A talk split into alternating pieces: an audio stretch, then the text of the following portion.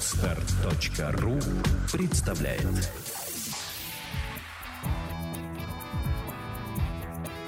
Александра и Андрей Капецки в лучшем психологическом подкасте «Психология, мифы и реальность».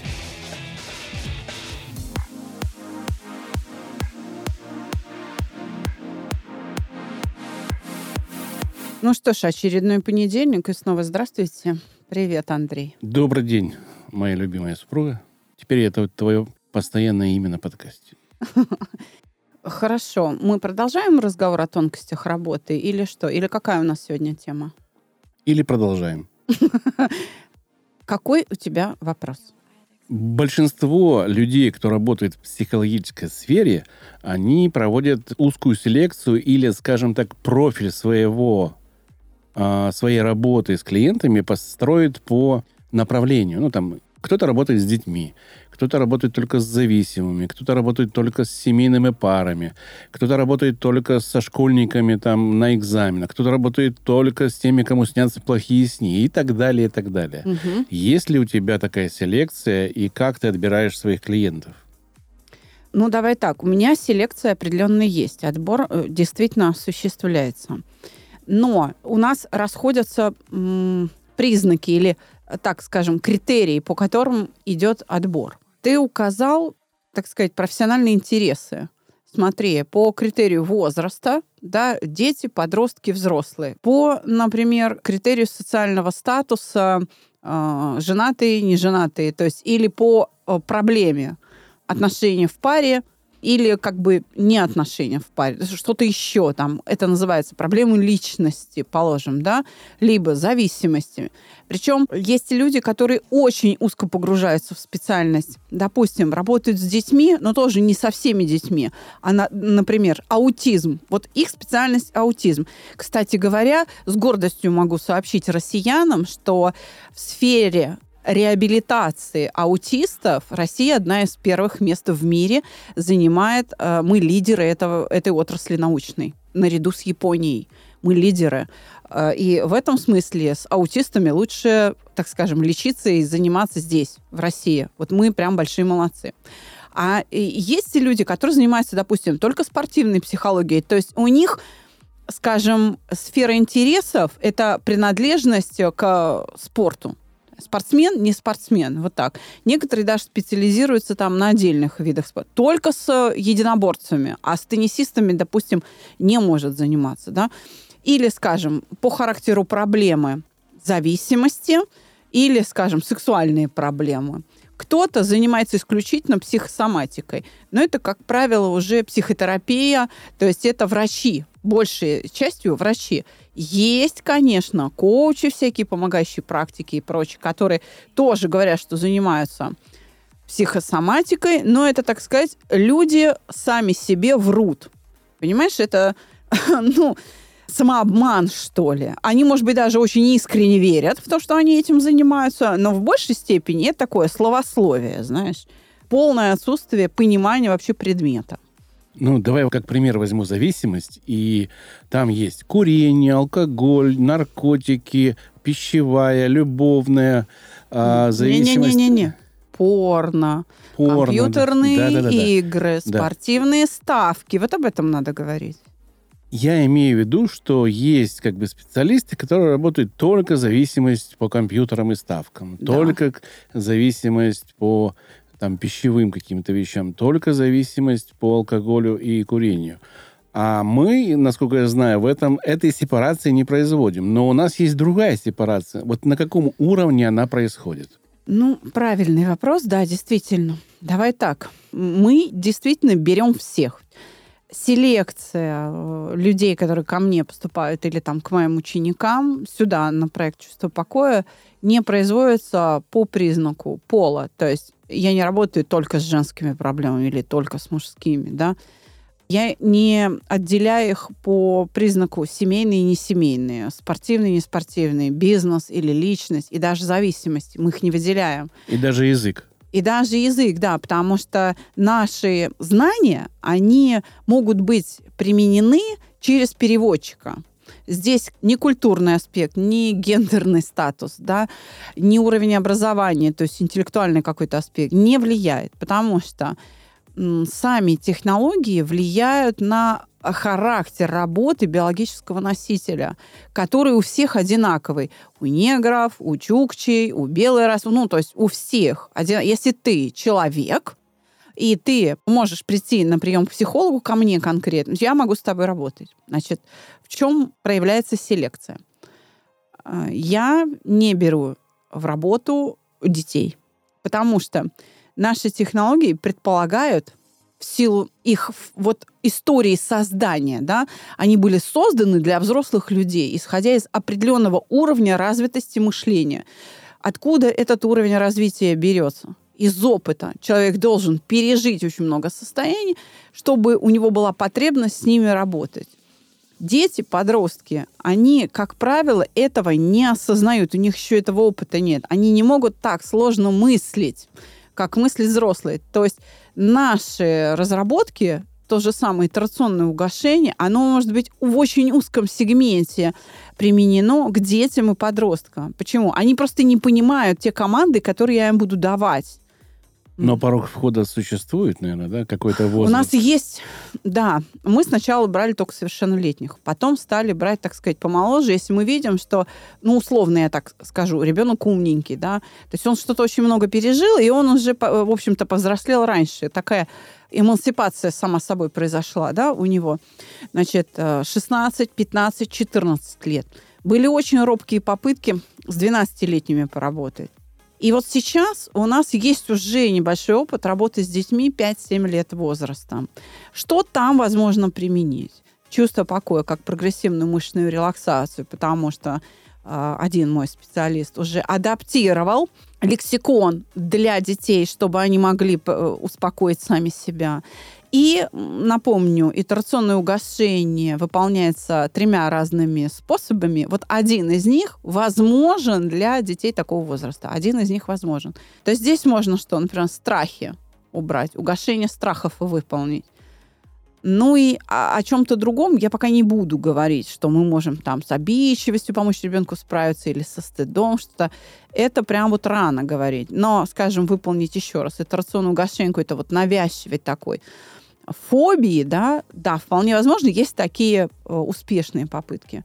Вот. Но я еще раз не скажу, что мы прям вот берем клиентов. Это вот после предварительной консультации, когда мы очень долго оцениваем, и все равно многим отказываем, потому что ребенок может сам себя еще не осознавать. То есть он может быть достаточно инфантильным, и поэтому мы бессильны. То есть надо будет идти к какому-то другому специалисту. Мы скажем вам, э, и это весьма вероятно, что давайте вот он вырастет, и тогда мы ликвидируем последствия. А вот сейчас мы действительно бессильны. То есть очень юный возраст, скажем так, моложе 14, это прям под большим вопросом. И э, после очень долгих размышлений мы, знаешь, когда же консилиумы такие собираем. А второй критерий селекции – это желание или готовность самого клиента у меня был такой крайне негативный опыт, когда допустим, родители, которые слушают наш с тобой подкаст, им все очень нравится, они э, выходят, допустим, в скайп, если живут где-то в Европе или там в Америке, или там в Китае, да, э, начинают со мной консультироваться и говорят, вы знаете, а еще вот нам еще ребенку-подростку надо помочь. А ему не надо, он себя чувствует очень хорошо. Под давлением родителей я, так сказать, принимала этого э, подростка 16-17 лет в работу, и он вообще не понимал, что он здесь делает. И любые мои попытки объяснить, они натыкаются на то, что ему и так хорошо. Мы работаем на уровне задачи. То есть человек приходит и говорит, мне плохо. Вот с этого момента он доступен к работе. Иными словами, э, я исправила эту ошибку свою.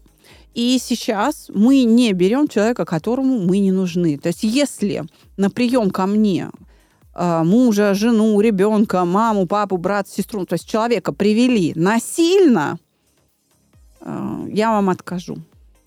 Это похоже на поход к зубному врачу, ведь там тоже, в принципе, когда приводят Не бегает же зубной врач и не говорит всем, да, идите лечить зубы, идите лечить зубы, идите лечить зубы. А приходит мама с папой, говорит, нам надо ребенку полечить зубы. А ребенок зубы не разжимает. Доктор говорит, ну я ничего не могу сделать, извините. Но у доктора есть врач реанимации и анестезиологии. Они могут дать ему успокоительную таблеточку, ребеночка отключить, открыть ему ротик, и там его полечить. Да? С психологией э, дело обстоит совершенно иначе. Я не могу вносить изменения в клиента без его участия. Так не получится отключить ребенка, что-то там, знаете, покопаться в нем, взять отверточку, вскрыть черепушку, там, знаете, подправить, переключить, перепрошить код. Это же не компьютер, у которого есть USB-разъем, да, и в эту голову я могу вставить флешку, снять одну программу, а поставить другую программу, сказать, все, мы обновили интерфейс, забирайте ваше дитя. Такое нельзя сделать даже и со взрослым человеком.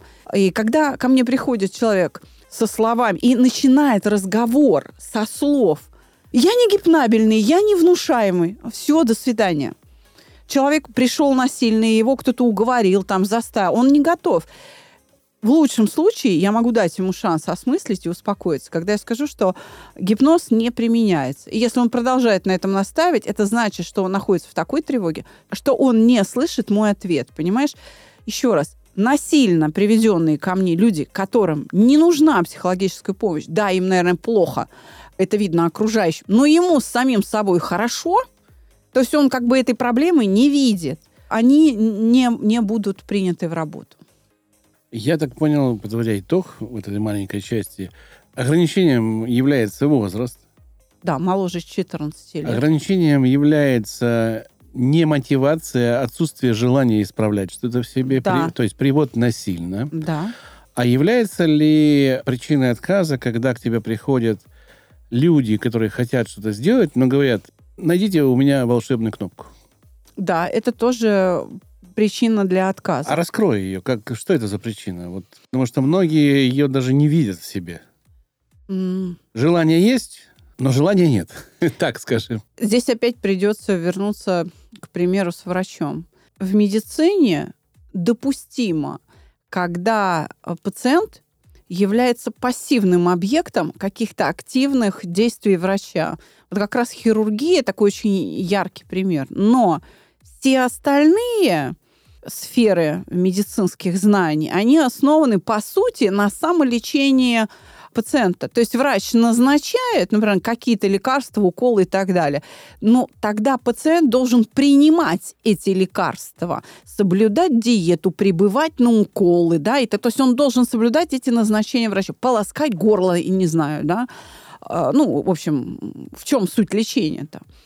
Вот здесь ровно то же самое психологии, в педагогике пациент должен участвовать, потому что только он сам может внести изменения в свое состояние, в свой психический процесс. Никаким другим способом это выполнить нельзя. То есть клиент психолога не может быть пассивным объектом чьих-то чужих манипуляций. Значит, я приведу пример. У меня была такая выдающаяся, значит, одна, не так давно, буквально полтора года назад, буквально накануне ковида, значит, клиентка, которой очень порекомендовали. Друзья за нее очень переживают. Они видят, что вот с ней все плохо. И она тоже пришла и говорит, да, вы знаете, мне вот все так говорят, и я согласна, да, со мной плохо, я вот не справляюсь с переживаниями. Мы начинаем заниматься я ей говорю, делаем вот это, делаем вот это, делаем вот это. Она что-то делает. Я ее спрашиваю, как вы себя чувствуете, как вам лучше, хуже вот от этих действий, да, которые мы выполняем. Она говорит, ну я не знаю, вы же психолог, вам же виднее. Я говорю, в смысле? Вы должны оценить, это задание, вы сейчас должны взять и оценить свое состояние. А вы тогда зачем? А вы что тогда делать будете, говорит она мне человек ждет, что я за нее что-то такое выполню. Значит, абсурдность этого я попытаюсь проиллюстрировать следующим образом.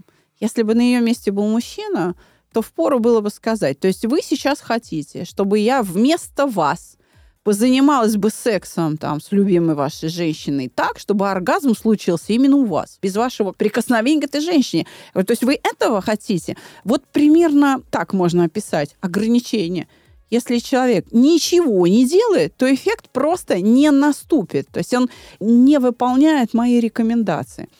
Да, таким мы отказываем, но не на входе, смотри. Здесь селекция происходит в процессе работы. Есть еще одно ограничение – это слабоумие. Оно может быть старческим, у человека деменция, она может быть старческая, а может быть связано с тем, что долгое употребление там, алкоголя или наркотиков уже привело к этому слабоумию. И тут, увы, да, человек тоже не может выполнять необходимые умственные операции, которые являются основой метода. Иными словами, Андрей, мы умеем делать все. Почему мы не отбираем э, людей по признаку там, мужчина, женщина, э, больной, здоровый, зависимости, семья, спорт? Потому что все люди испытывают обиду, вину, стыд, страхи, ревность, зависть. Все испытывают эти переживания вне зависимости от профессиональной принадлежности или ситуации, в которой это возникло. И вот, собственно, на именно эти психические процессы, переживания этих состояний мы и влияем. Поэтому все равно страх возник перед соревнованиями, перед публичными выступлениями или перед стоматологом. Неважно, мы любой страх можем устранить, потому что мы знаем как. Вижу еще две причины, по которым можно, можем мы отказать. Это прибытие на уроки в алкогольном опьянении. Да, но это временная такая селекция. То есть протрезветь, с похмелья уже можно работать, да. И вторая – это ты назвала слабоумие, а я назову это многоумие, когда человек говорит тебе, что тебе надо делать с ним. Но с такими мне удается справляться и переводить их. То есть в, это да. не причина, да? Это не причина. Если он как бы чересчур умный, то здесь мне хватает профессионализма, чтобы, как сказать, поставить его на место и напомнить ему, зачем он сюда пришел. Если он пришел преподавать, то я образовательные услуги не заказывала. Если он пришел за помощью, то будь любезен, учись. Есть еще какие-то причины, которые mm. мы не упомянули? Нет. Хорошо. А не, как... ну, естественно, если, мне, э, если меня пригласят в больницу, и пациент находится в коме, то я тоже, он должен хотя бы в сознании находиться, да, я тоже не могу работать. То есть тогда человек должен быть старше 14 лет, да. быть в сознании, хотеть исправляться, что-то делать, и, собственно говоря, тогда наступает результат в любом случае. Да. Все остальные варианты они не прокатывают, как да, говорят молодежь. Да, да, совершенно верно. Хорошо. А как ты доносишь до пациента? Ведь это удар по его эго, наверное, происходит, когда ты говоришь, я с вами работать не буду. Э, ну, как? Так и говорю. Я всегда э, использую принцип «правда целительно». Я всегда использую этот принцип. Надо просто открыто говорить о том, что вы знаете, я вижу, что вам это не надо, вы не готовы. Человек говорит, да, я не готов, я не хочу, я боюсь. Я говорю, тогда, ну, будьте готовы, приходите. То есть можно устранить причину и прийти повторно на, к тебе на консультацию, ты увидев, что это устранено, ты возьмешь человека в работу. Да, возьму. У меня были вообще выдающиеся истории, когда человек приходил сам, потом говорил, что ой, нет, вы ерунду какую-то говорите. И ерундой было именно необходимость участия. Он ждал вот этой волшебной таблетки, волшебного пенделя, что я над ним поколдую, и у него все наладится без, без его участия. Да? Уходил. Через четыре года возвращался и говорил, я прошел семь кругов ада. И, извините, пожалуйста, возьмите меня назад. Вот такие были случаи. Так что правда целительный, я говорю прямо. Все-таки хочу задать этот вопрос. Есть ли еще какие-то ограничения, кроме тех, что мы с тобой перечислили? Или мы все перечислили? Или, может быть, какие-то странные ограничения, которых э, я не, даже не могу представить, потому что я не помню вообще, чтобы ты кому-то отказывала. Но это очень редкие случаи. Да, я, э, давай, знаешь, как отвечу. Ограничения по статусу или характеру клиента нет. Но в самом методе ограничения есть. Вот ты, наверное, это хочешь узнать. Давай так. Метод, да, он ограничен. Первое. Ну, мы уже сказали, участием самого человека. Он должен выполнять эти умственные операции и делать те задания в уме, размышлять над чем-то, над чем я говорю, да? Второе ограничение. Если человек слепой, то не все пять технологических модулей могут быть применены. Понимаешь? Потому что многие упражнения выполняются письменно. То есть если человек слепой, то он не может писать. Значит, из пяти технологических модулей адекватно могут быть применены только два, увы. Следующее ограничение, если у него нет рук или они парализованы, он тоже не может писать, он не может рисовать. Это тоже ограничение самого метода. Смотри, размышления выполняются письменно, потому что э, мышление внутри нас выглядит как речь, внутренняя речь. Мы можем мыслить образами, а можем мыслить словами, вести внутренний такой э, диалог. И вот этот диалог нужно поставить под контроль. Поэтому мы его переводим из устной речи в письменную. Тогда в эту письменную речь можно вносить изменения в буквальном смысле карандашом и ручкой. В буквальном смысле можно э, переписать прошлое, понимаешь? Позволь мне, как любителю, тебя, профессионала, все-таки я здесь хочу поправить немножечко, но это чисто жизненный опыт. Давай назовем это ограничение, когда человек не имеет возможности вообще писать. Потому что есть люди без рук, которые пишут ртом или ногой. Ну, ты понимаешь, это значит, что человек не научился использовать рот или ногу или что-то. То есть он не, не, не имеет возможности да, писать. Да, да. Неграмотный. Например. Да. Это тоже будет... Руки э, есть, а он неграмотный. Да, но здесь ограничение не в том смысле, что мы вообще его в работу не возьмем, но просто мы не можем весь арсенал употребить. Я вот, понял. вот в этом смысле. Я понял. Дальше, если человек глухой, и вот нет слухового аппарата, и нет возможности, увы, у нас тоже возникают сложности, потому что команды для выполнения процедуры прогрессивной мышечной релаксации чувства покоя мы выдаем, так сказать, голосом. Почему? Глаза закрыты у человека. Он выполняет эти упражнения закрытыми глазами. Почему закрытыми глазами? Потому что нужно снять нагрузку со зрительного анализатора. В этом случае весь фокус внимания уходит вовнутрь и весь фокус внимания, он доступен для использования в целях этой самой прогрессивной мышечной релаксации. Здесь трудно. Человек, если открывает глаза, закрывает, открывает, закрывает, он читает эти команды, у нас эффект, конечно, сильно снижен. Он гораздо слабее. И набрать такое же состояние вот э, с этим открыванием, закрыванием глаз, такое же, как не открывая глаза, будет весьма-весьма затруднительно. И не с одной процедуры. Ну, я думаю, здесь уже это технические такие параметры, которые решаются в современном мире, и даже глухие начинают слышать, слепые видеть, безрукие писать взглядом. Есть много технических новинок, и я думаю, это поможет решать проблему через нас тем, кто не мог это решить раньше. Конечно, просто это дорогостоящие штуки, и не всякий может себе позволить их использовать. Вот, и, и это является вот как раз ограничением. Недостаточная техническая оснащенность, потому что человечество еще не все э, создало технические средства для этого. Немножко провокационный вопрос. А является ли ограничением финансовая возможность? В какой-то мере, да. Потому что у нас квоты – мы принимаем бесплатно клиентов только в определенном количестве ежемесячно. Все-таки нас же не финансирует какой-то благотворитель или государство, а нам все-таки семьи кормить. Это, ну, естественно, да. Поэтому мы можем только ограниченное количество людей принимать бесплатно в течение месяца. Поэтому у нас образуется иногда очередь.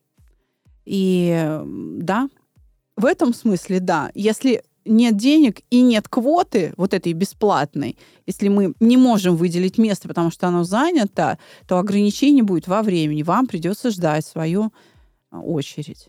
А, ограничение в расстоянии. Это уже решаемо в нашем проекте? Ну, мы, онлайн, конечно. Мы работаем, да? С, да. В любом... С, раньше у нас было ограничение в работе в онлайн, потому что мы там недостаточно как хорошо узнали все. А теперь уже опыт этот есть, и там достаточно все хорошо. Онлайн, кстати, работает сложнее. И когда мне задают вопрос, почему онлайн стоит столько же, сколько офлайн, я отвечаю, что, вы знаете, мы не такие психологи, как все, мы не про поговорить. Это не лекция. И на самом деле в нашем случае онлайн должен стоить дороже, потому что специалисту работает труднее. В разы причем труднее. Так что, да, если у вас нет просто интернета, то ну, в этом смысле будет ограничение чисто технического характера. Мы все обсудили с точки зрения ограничений? Или у тебя есть что-то добавить? Вдруг у тебя к концу этого эпизода что-то всплыло в голове, э, о чем я забыл спросить? Ты знаешь, э, в очень редких случаях ограничением является погода. Да. Есть люди, которые не готовы заниматься онлайн, но определенные погодные условия тяжело переносят, и поэтому не могут прибыть в офис. И это для них тоже временное ограничение. Они приходят чуть позже, когда погода налаживается, либо когда они ну, привыкают к этому. Но это не вход в проект, это не прибытие на урок. Да. Это такое не совсем ограничение, это создание препятствия занятиям в виде погодных условий. Вот. А дистанционно, допустим, человек не готов или там не хочет, ему вот важно личное мое а, присутствие. И, кстати говоря, я тоже больше люблю очные уроки, потому что я могу подойти к человеку, прикоснуться и расслабить то, что расслабить дистанционно невозможно. Тогда такое ограничение, как мне кажется, нужно его обговорить, потому что многие не понимают. Выезд на дом клиенту. Это тоже же отчасти Это... ограничение, потому что ты тратишь вместо двух часов, Полдня. ну, часов 6-6, да, да, там, на, чтобы добраться до клиента, позаниматься и приехать обратно в офис. Но сумма от этого не увеличивается, да, затратная твоя, потому что цена, она как бы для всех одинаковая.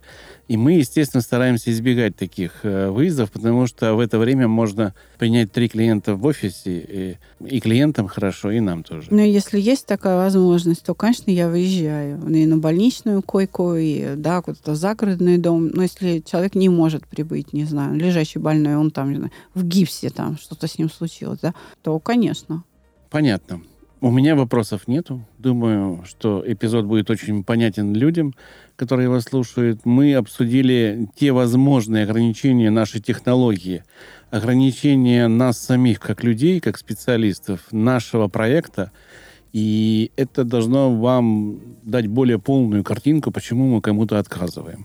Часто за этим стоит просто бережное отношение к вам. Ну, ну, мы же не будем вас насиловать. Не хотите, это вообще не наш метод. Кстати, я э, под конец выпуска вспомнила еще одно ограничение.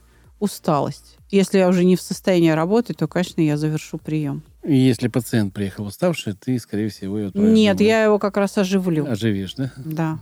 Если у вас будут вопросы по работе нашего проекта, по тонкостям какой-то нашей работы, которые, может быть, мы не видим, а вам они видны со стороны, пишите в нашем чатике, пишите под выпуском. Мы постараемся сделать еще один выпуск э, с ответами на ваши вопросы. И по ограничениям, и по возможностям, что мы можем решить, что мы не можем решить. Нам ну, действительно есть что сказать мы решаем огромное количество проблем у человека в его сознании, в его мышлении, меняем это все. Но когда вы задаете вопрос, это более понятно для нас. Да, мы, это... мы должны знать, о чем говорить, что вам И нужно. понятно вам, как пользователю, что вы сможете у нас эту проблему решить или не сможете. Поэтому предлагаю прямо под этим выпуском написать в ВКонтакте, в Фейсбуке, а где у нас еще выходит? Э, на сайте. На сайте. Но у нас там нет обратной связи, поэтому лучше в социальной сети любой. Лучше ВКонтакте или в, в Фейсбуке. Телеграм-канал В Телеграм-канале написать э, вопрос. Решаете вы такую проблему или не решаете? Чтобы мы, мы пост... да, да. а чтобы мы легко нашли в переписке, ставьте хэштег тонкости подстрочной слэш работы. Можете написать тонкости э, подстрочной слэш работы, можете написать решение проблемы одним словом. Да, два хэштега, да. они работают, пожалуйста. Ждем ваши вопросы, ждем ваши проблемы и постараемся ответить на ваши запросы в следующем выпуске. Всего вам доброго, до свидания. До свидания, друзья.